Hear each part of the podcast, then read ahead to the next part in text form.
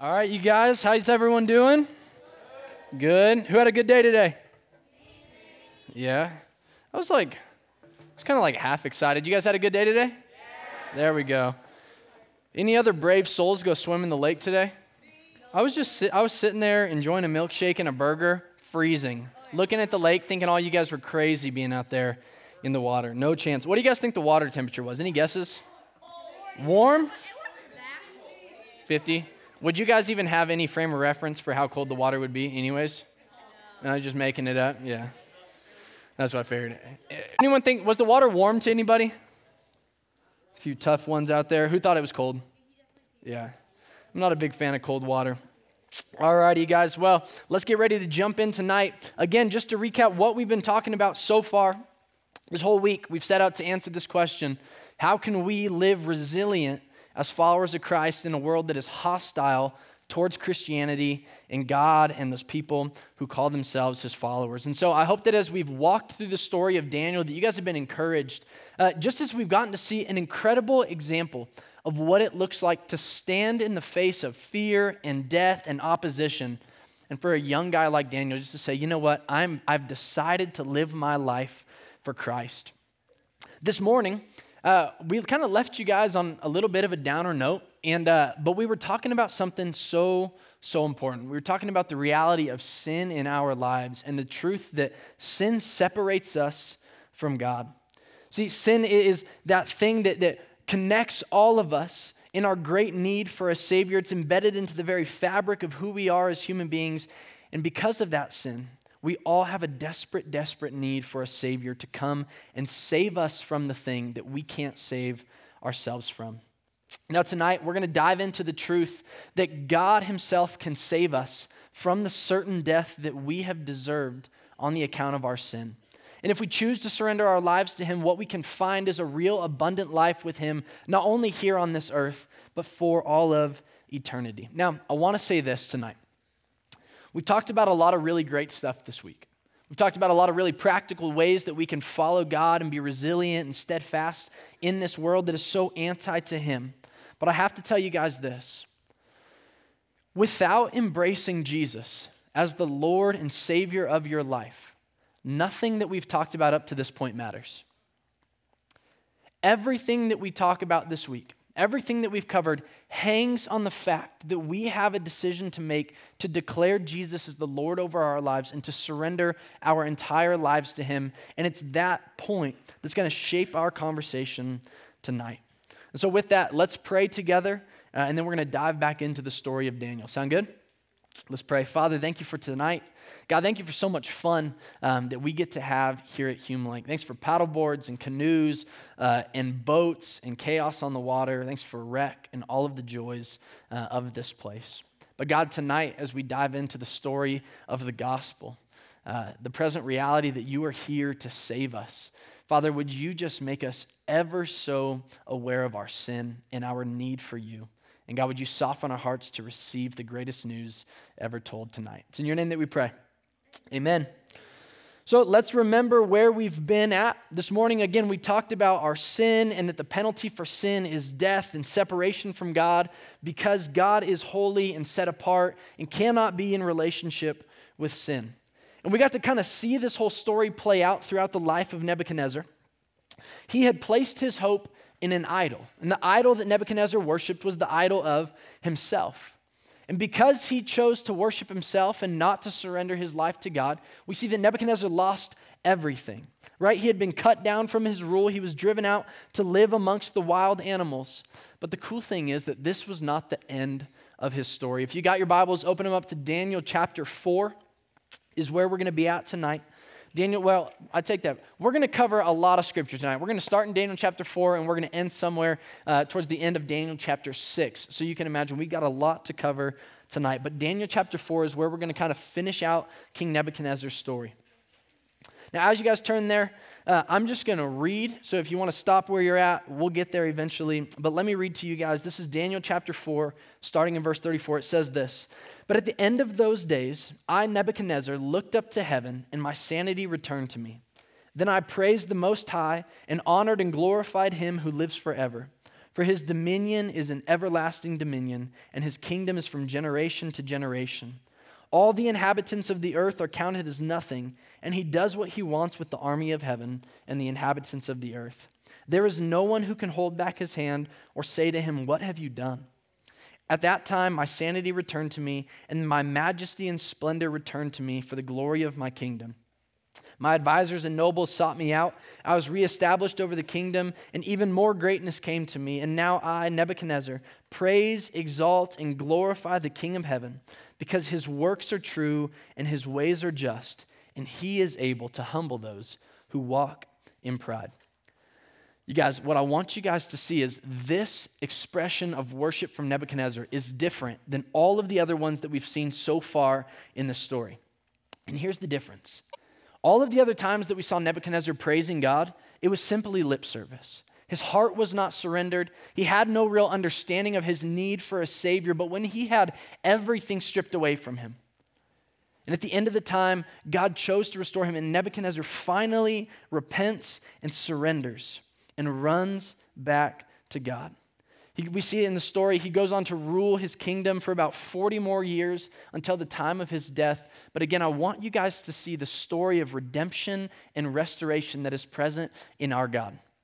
If nothing else that we see in the story of Nebuchadnezzar, I want you guys to see that our God is a God of grace and a God of mercy who, despite Nebuchadnezzar's constant failure and constant flip flopping back and forth from worshiping idols to worshiping the one true God, what we see is that God is faithful that if we choose to surrender our hearts to Him, He will give us what we've asked for, which is life, an abundant life in Him.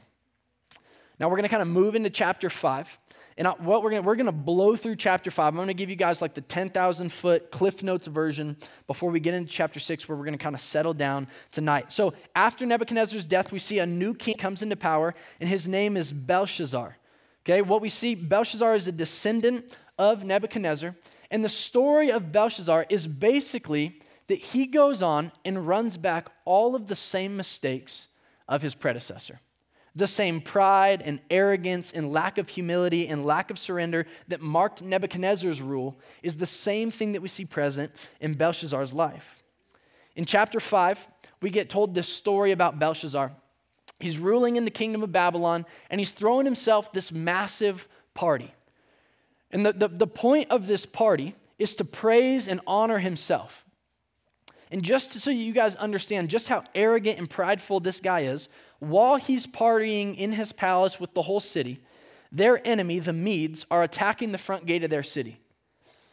And Belshazzar is so arrogant, so prideful that he doesn't actually care to fight back. He just goes on partying while his enemies are literally standing at the gate of the city. Now, what we see happening in this party is Belshazzar. If you guys remember back in chapter one, when we talk about the kingdom of Babylon taking over the kingdom of Judah, and one of the things that they did was they took some artifacts, some cups, and some things from the temple of God in Judah, and they brought them back to the temple of their gods in Babylon. And what we see here happening in the story is for this party, Belshazzar has gone to their temple and he's collected all of these things that they had taken from God's temple in Jerusalem from in Judah, and he brings them to his party. And so, all of these things that were once used in worship for God, he was now using in worship for himself. What I want you guys to see is, is Belshazzar is arrogant. He's putting himself on a pedestal next to God. And what was once used in worship for God, he's now using to worship himself. So here we are. We find ourselves at this party. Belshazzar, in his arrogance, is ignoring the fact that there's an attack going on at their front gates. He's picturing himself like God. And in the middle of this party, we read that a floating hand appears. And this hand, not, not connected to an arm, just a floating hand, pops up in the middle of this party and begins writing on the wall. It's crazy. So it's writing on the wall, and, and Belshazzar, it's writing in a language that none of the people at the party can speak. And so Belshazzar goes to Daniel, who's still an advisor for the king, and he asks, or he goes, he asks Daniel, excuse me, to translate this message for him. And this is what Daniel tells the king that it means it says, You have been weighed in the balance and found deficient. See, Belshazzar in this moment was being judged by God to see if he measured up to the holy standard that God had set in perfection. And the results of this test were that he was found to be in sin, To say that he is deficient means that he's come up short. He hasn't done what was required of him to meet the standard, and so he's found guilty in his sin, and there would be a price to pay. Now, think about Daniel for a moment, because we've seen Daniel in this situation multiple times now throughout his story. Daniel is kind of just the bringer of bad news. Have you guys noticed this? Every time a king has an interaction with God or a dream or a, a you name it, he goes to Daniel, and Daniel's got to be the one to be like, look, man, if you don't get your stuff together, God is going to come down on you in a way that you can't imagine. And you can imagine, like, if I'm Daniel, again, we talked about this. If I'm Daniel and I have to constantly be the one to bring this kind of bad news, to confront a king in his sin, and I'm probably gonna, I'm gonna be a little bit nervous about that. But what we see Daniel do is he, he boldly presents the truth to the king. And he basically says, unless you repent, unless you turn from your sinful ways, God is going to judge you. And Belshazzar responds in a bit of a shocking way. You would imagine that he'd be angry at this, right? He's the king. He's obviously so prideful and arrogant. And then Daniel comes and tells them that he's being judged by God. And what we see Belshazzar do in response is he promotes Daniel and he praises him. But what we don't see him do is repent of his sins. See, what we see happening in Belshazzar's life was he was content in his sinful way of living, and he had no issue staying there. Before we move on out of chapter 5, I just want to make this point that I think some of us might find ourselves in a similar place to Belshazzar. This week, you guys have been here, you guys have, have begun to hear the truth of the gospel. You've heard that, that God wants your life to be surrendered to Him so that you can find abundance and joy and, and, and purpose in your life from the God of the universe. And though you've heard this message and you've been in here and you've sang these songs and, and you've sat through these chapels, there are some of you who right now have just decided that you are content going on living the way that you have always done it. Going on living in your own pride, going on living in your own sin, going on living in your own arrogance. And the sad thing is, you guys, that if you continue to do that, you will not experience the life that Christ has intended for you to live. See, some of us believe that we can find what we're looking for in this world. Some of us believe that this world can offer us the joy that we've always wanted, and the fulfillment, and the satisfaction, and the acceptance that we have been looking for. And, I'll be honest with you guys, there is a, to, to a certain degree, you can find a little bit of that in this world. You can find a little satisfaction. You can find a little bit of joy. You can find a little bit of acceptance but you will never find it to the degree that you can find it in the person of Jesus Christ. And when we choose to live in sin, and when we choose to look to this world to give us the things that we want, I tell you guys this you are trading something far greater in relationship with Jesus for something that is but a shadow of what you're actually looking for. If you're looking for things in this world, I promise you will constantly be let down. I can tell you guys this sin always overpromises and underdelivers. Sin always overpromises and underdelivers. Sin has the appearance of life, it has the appearance of joy, it has the appearance of abundance. But what it offers is temporary and it is fleeting and it is hollow. It's the reason why it never satisfies long term. It's the reason why you always have to go back looking for more. And this is where Belshazzar finds himself. Basically, what we see happen is Belshazzar chooses to not repent. He chooses to go on living in sin, continues his party. And we see that their enemy, the Medes, break through the gate, they overtake the city, and Belshazzar is killed because of his arrogance and his unwillingness to submit to God. And this is the judgment that waits for all of us if we live in sin it is death. Now we're going to go into chapter 6, and we're going to basically see this that God is faithful to keep his word when he says uh, that he will save us from our sin if we would simply embrace the truth of the gospel and surrender our lives to him. And so after Belshazzar, we're introduced to a new king, King Darius. This is who we see uh, depicted in our little video that we watched here before. So if you would flip over in your Bibles to Daniel chapter 6. That's where we're going to kind of settle in for the rest of our time together, Daniel chapter 6, and we're going to kind of get back into the story of Daniel. Here's what it says in Daniel chapter 6, verse 1. It says, Darius decided to appoint 120 satraps over the kingdom, station them throughout the realm, and over them he set three administrators, including Daniel. These satraps would be accountable to the administrators so that the king would not be defrauded. Now, Daniel distinguished himself above the other administrators and the satraps because he had an extraordinary spirit. So the king planned to set him over the whole realm. Now, let's just kind of talk about what's going on here. Uh, if you could imagine King Darius, it would be uh, equivalent to like our president, okay? And so in his kingdom, King Darius is like the president. He's over the whole land, but he assigns governors to rule over the states. And then within the states, he has these mayors that rule over these smaller areas. So he assigns three governors per se, just kind of in our American way of understanding this. He assigns three governors, and Daniel is one of those governors that he assigns what we see happen is that Daniel, because he's a man of character, he's a man of integrity, the king is very impressed with Daniel. And so he promotes Daniel to above that position of governor. And imagine he kind of promotes Daniel to a position of like the vice president. Now Daniel is Darius's right hand man. He's sitting above all of these other people who were assigned by the king to govern this land. And what we see happen in this story is that the rest of these leaders, these people who are appointed by the king to rule over this land, really weren't stoked with the fact that Daniel was being promoted to be the king's right hand man. And so they start looking for something that they can use to trap Daniel. And they don't go too well, they're not doing too well, they can't really find anything. This is what it says in chapter uh, 6, verse 4. It says, Then the high officials and the satraps sought to find a ground for complaint against Daniel with regard to the kingdom. But they could find no ground for complaint or any fault because he was faithful and no error or fault was found in him. Then these men said, We shall not find any ground for complaint against this man Daniel unless we find it in connection with the law of his God. So here we go. These guys are so jealous. They're looking for something that they can do to trap Daniel. They're looking for something that they can take to the king to say, Daniel is not worthy. He should be removed from this position. But what does it say about Daniel? It says they couldn't find any ground for complaint or fault because he was faithful and there was no error in him. Man, if you guys wanted more evidence of the fact that Daniel served faithfully in every area of his life, this is it. And so, because these guys couldn't find something to trap Daniel on, they devise a plan to trap him. And this is what it says in verse 6. So the administrators and the satraps went together to the king and said to him, May King Darius live forever. All of the administrators of the kingdom, uh, the prefects, the satraps, the advisors, and the governors have agreed that the king should establish an ordinance and enforce an edict that for 30 days, anyone who petitions any god or man besides the king will be thrown into the lion's den.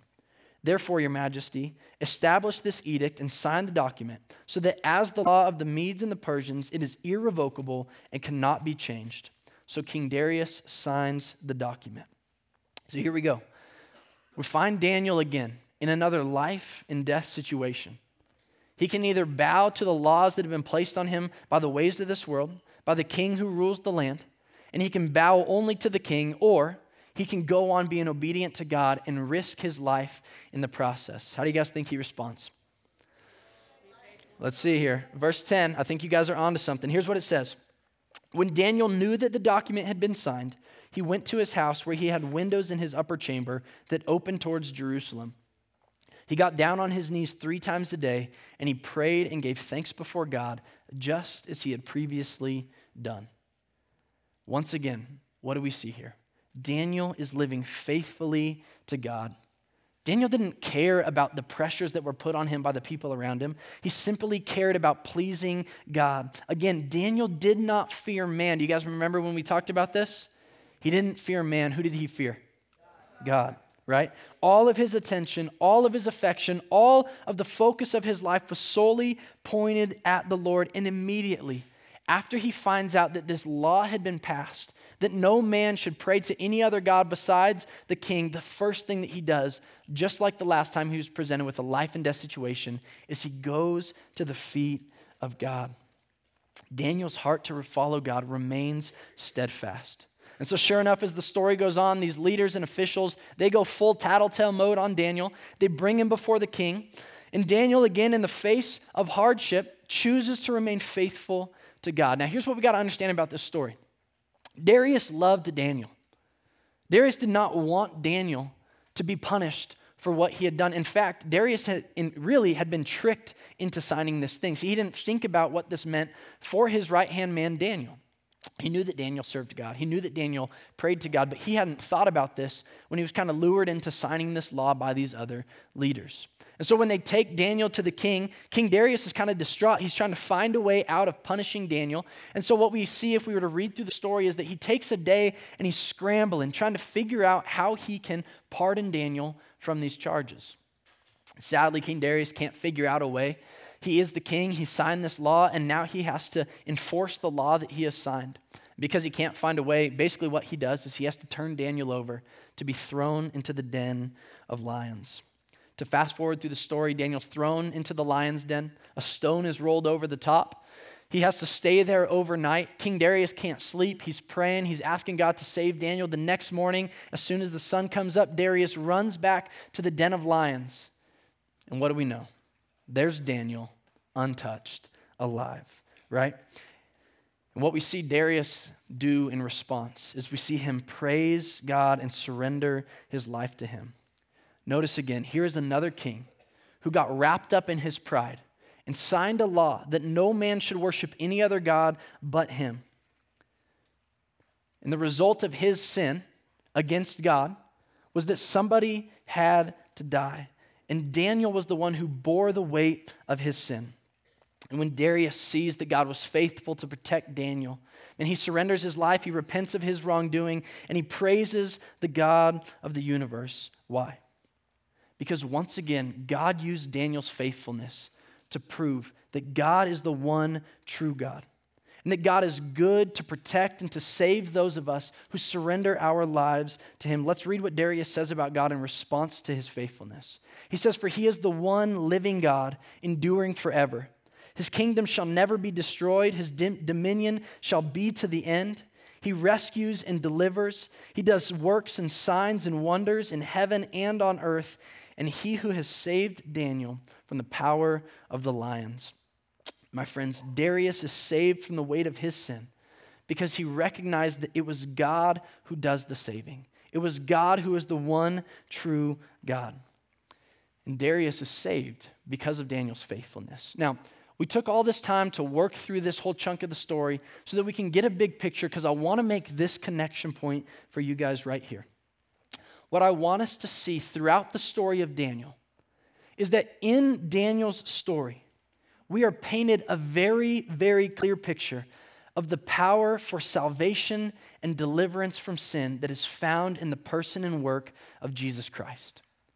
This is woven throughout the story of Daniel. We can't read the story of Daniel and not see the story of salvation and God's redemptive plan for humanity woven throughout it. See, Daniel's story tells the story of deliverance from oppressive leadership, but it points us to the story of the gospel, which is Jesus sets us free from the ultimate oppression by sin and death, this thing that plagues all of our lives. We're going to talk about the gospel tonight.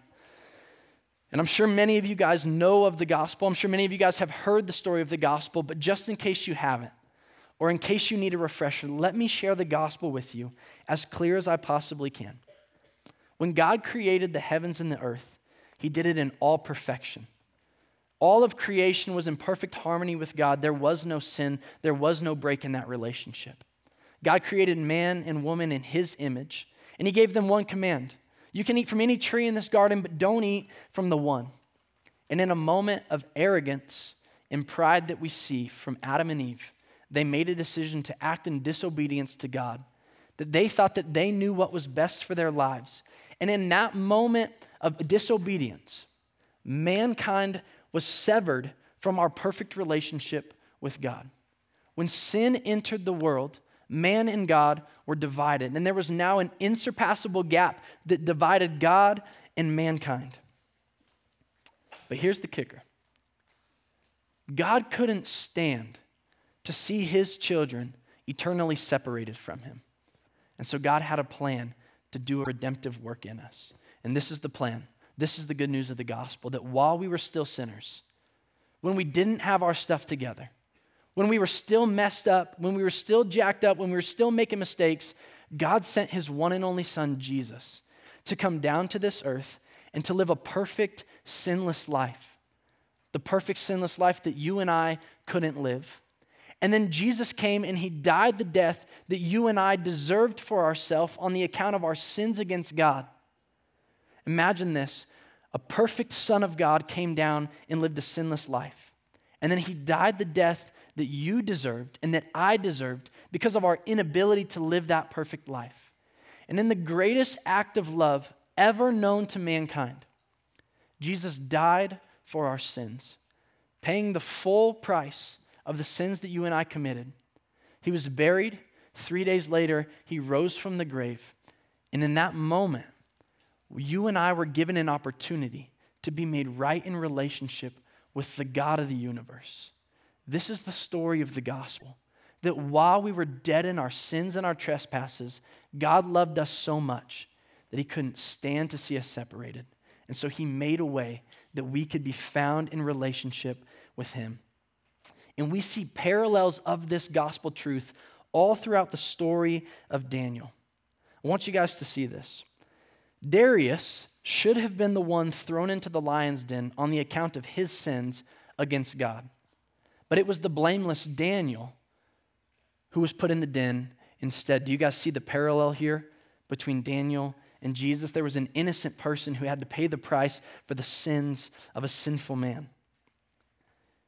Jesus, like Daniel, served the Lord with no fault to be found in him. And he paid the price of the sins of another person. Now, Jesus, different than Daniel, Jesus was perfect and sinless. When we talk about this, please don't hear us saying that Daniel was like Jesus and that he was perfect. There was only one perfect man to ever walk this earth, and it was the person of Jesus Christ. But in Daniel, we get to see an example that points us back to Jesus. And this is the beauty in this story, my friends that hundreds and hundreds of years before Jesus ever stepped foot on this earth, we have evidence that God was writing a redemptive story for mankind. The story of Jesus coming, the story of the gospel, the sacrifice that he made on the cross was not a haphazard thing that just kind of happened by chance. This was God's plan all along. This was the way that he was going to give us the opportunity to be made right in relationship with him. And friends, Jesus paid the debt of your sin. That sin that we talked about this morning that separated us from God, Jesus came and did away with the penalty that we deserved to pay for it. And as he pays the price for our sin, he credits us with his righteousness. And so, what happens is when God now looks at us, when we declare Jesus is the Lord of our lives, he doesn't see us as sinful, guilty, dead men anymore. He sees us covered by the sacrifice of Jesus, and he sees us as righteous and holy and perfect because of what Jesus did on that cross. Friends, this is the story of the gospel. Romans chapter 5, verses 8 through 10 says this But God proves his own love for us in this, that while we were still sinners, Christ died for us. Much more then, since now we've been declared righteous by his blood, we will be saved through him from wrath. For if while we were enemies, we were reconciled to God through the death of Jesus, then how much more, having been reconciled, will we also be saved by his life? The Apostle Paul says that we have been justified and reconciled by the work of Jesus, meaning that the fullness of God's wrath that we were meant to experience because of our sinfulness against him has been absorbed and fulfilled in the work that Jesus did on the cross. You and I don't have to pay the price for our sins anymore. The good news is that we couldn't do it if we wanted to. This is why we needed Jesus to come. And what I want you guys to see is just how deep God's love is for you.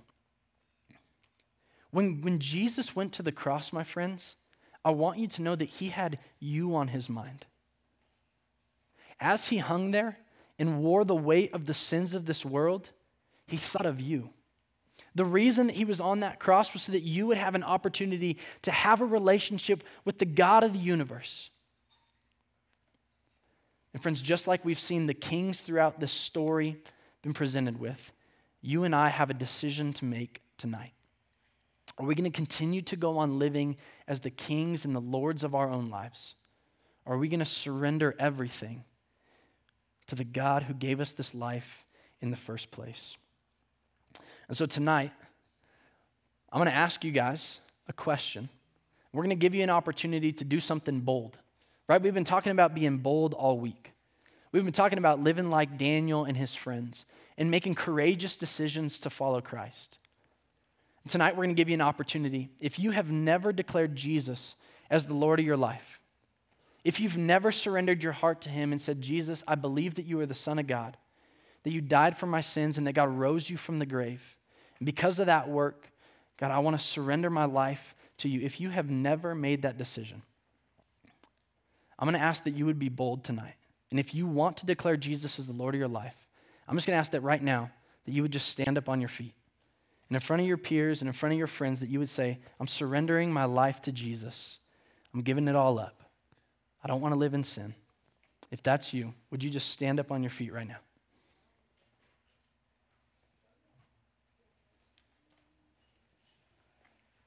Very cool. Very cool. My friends, can I tell you, just stay standing, stay standing for me for just a second. Can I tell you guys that the decision that you are making right now to surrender your life to Jesus is the greatest decision that you will ever make? And from this moment on, your life will never look the same. Why? Because you, know, you are no longer a slave to your sin. You are no longer a slave to yourself, ruled by your own desires, but now you are a child of God who has been justified and made right with God by the work of Jesus. My friend, your eternity is now sealed in eternity with Christ forever, and that is something to celebrate. And give your guys selves a round of applause. This is exciting. You guys can grab a seat. I've got one more question. I've got one more question that I want to ask tonight. Maybe some of you guys have surrendered your life to Jesus in the past. You'd call yourself a Christian. You'd say, you know what? Jesus is the Lord of my life. But if you look back over the last couple of months or years or, or this last season of your life, man, maybe you found yourself to not be walking the way that He's called you to. Maybe you haven't been living your life surrendered. You surrendered one time, man, but maybe it's time that you do it again. And you just say, you know what, Jesus? Man, I've received you as my Lord and Savior, but I have done a bad job of surrendering my life on a daily basis to you. And tonight I want to recommit my life. If you want to make a, another decision, and to say, Jesus, I'm recommitting my life, would you just stand up right now? so that we could celebrate you tonight. Maybe a few of you guys didn't. Yeah, yeah, there we go. Very cool. Very cool. Very cool. Awesome. Well, I'll promise you guys this. Shh, shh, shh. I'll promise you guys this. Whether you made a first time decision to follow Jesus tonight or you're recommitting your life to Him, I promise you this. It is the greatest decision you will ever make. Your life will never look the same. And you guys have just surrendered your heart to the King who gave you breath, who gave you life, who created you, knit you together uniquely in your mother's womb, and has put you on this earth for a purpose. And I can promise you this that if you continue to surrender yourself to Him and allow Him to guide your steps and allow Him to direct your life, you will find a life here on this earth that is far more abundant, far more joy filled, far more full than anything that you have found ever before. I'm so, so excited for you guys. Here's what we're going to do next I'm going to pray for us. You guys can go ahead and grab a seat. I'm going to pray for us. Our band's going to come out. We're going to sing one more song, and then Biscuit's going to come up, and we're going to have some instructions that are going to be unique for tonight. So, uh, we're going to go back to the Lord in song. We're going to praise Him for who He is and what He's done. But first, let's pray together. Jesus, God, we're so grateful for who you are. God, we're so grateful for the sacrifice that you've made. God, for the work that you did on the cross so that we didn't have to be dead in our sins anymore. But because of you and your great love for us, and that while we were still jacked up, you sent your son. God, we are so thankful for your love. We are so thankful for the work of Jesus on the cross. And God, tonight we're so excited for these hearts, these students in here who made a decision to follow you for the very first time. We know that heaven is cheering it up.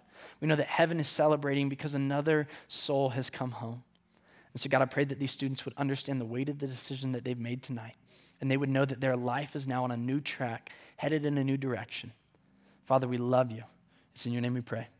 Amen.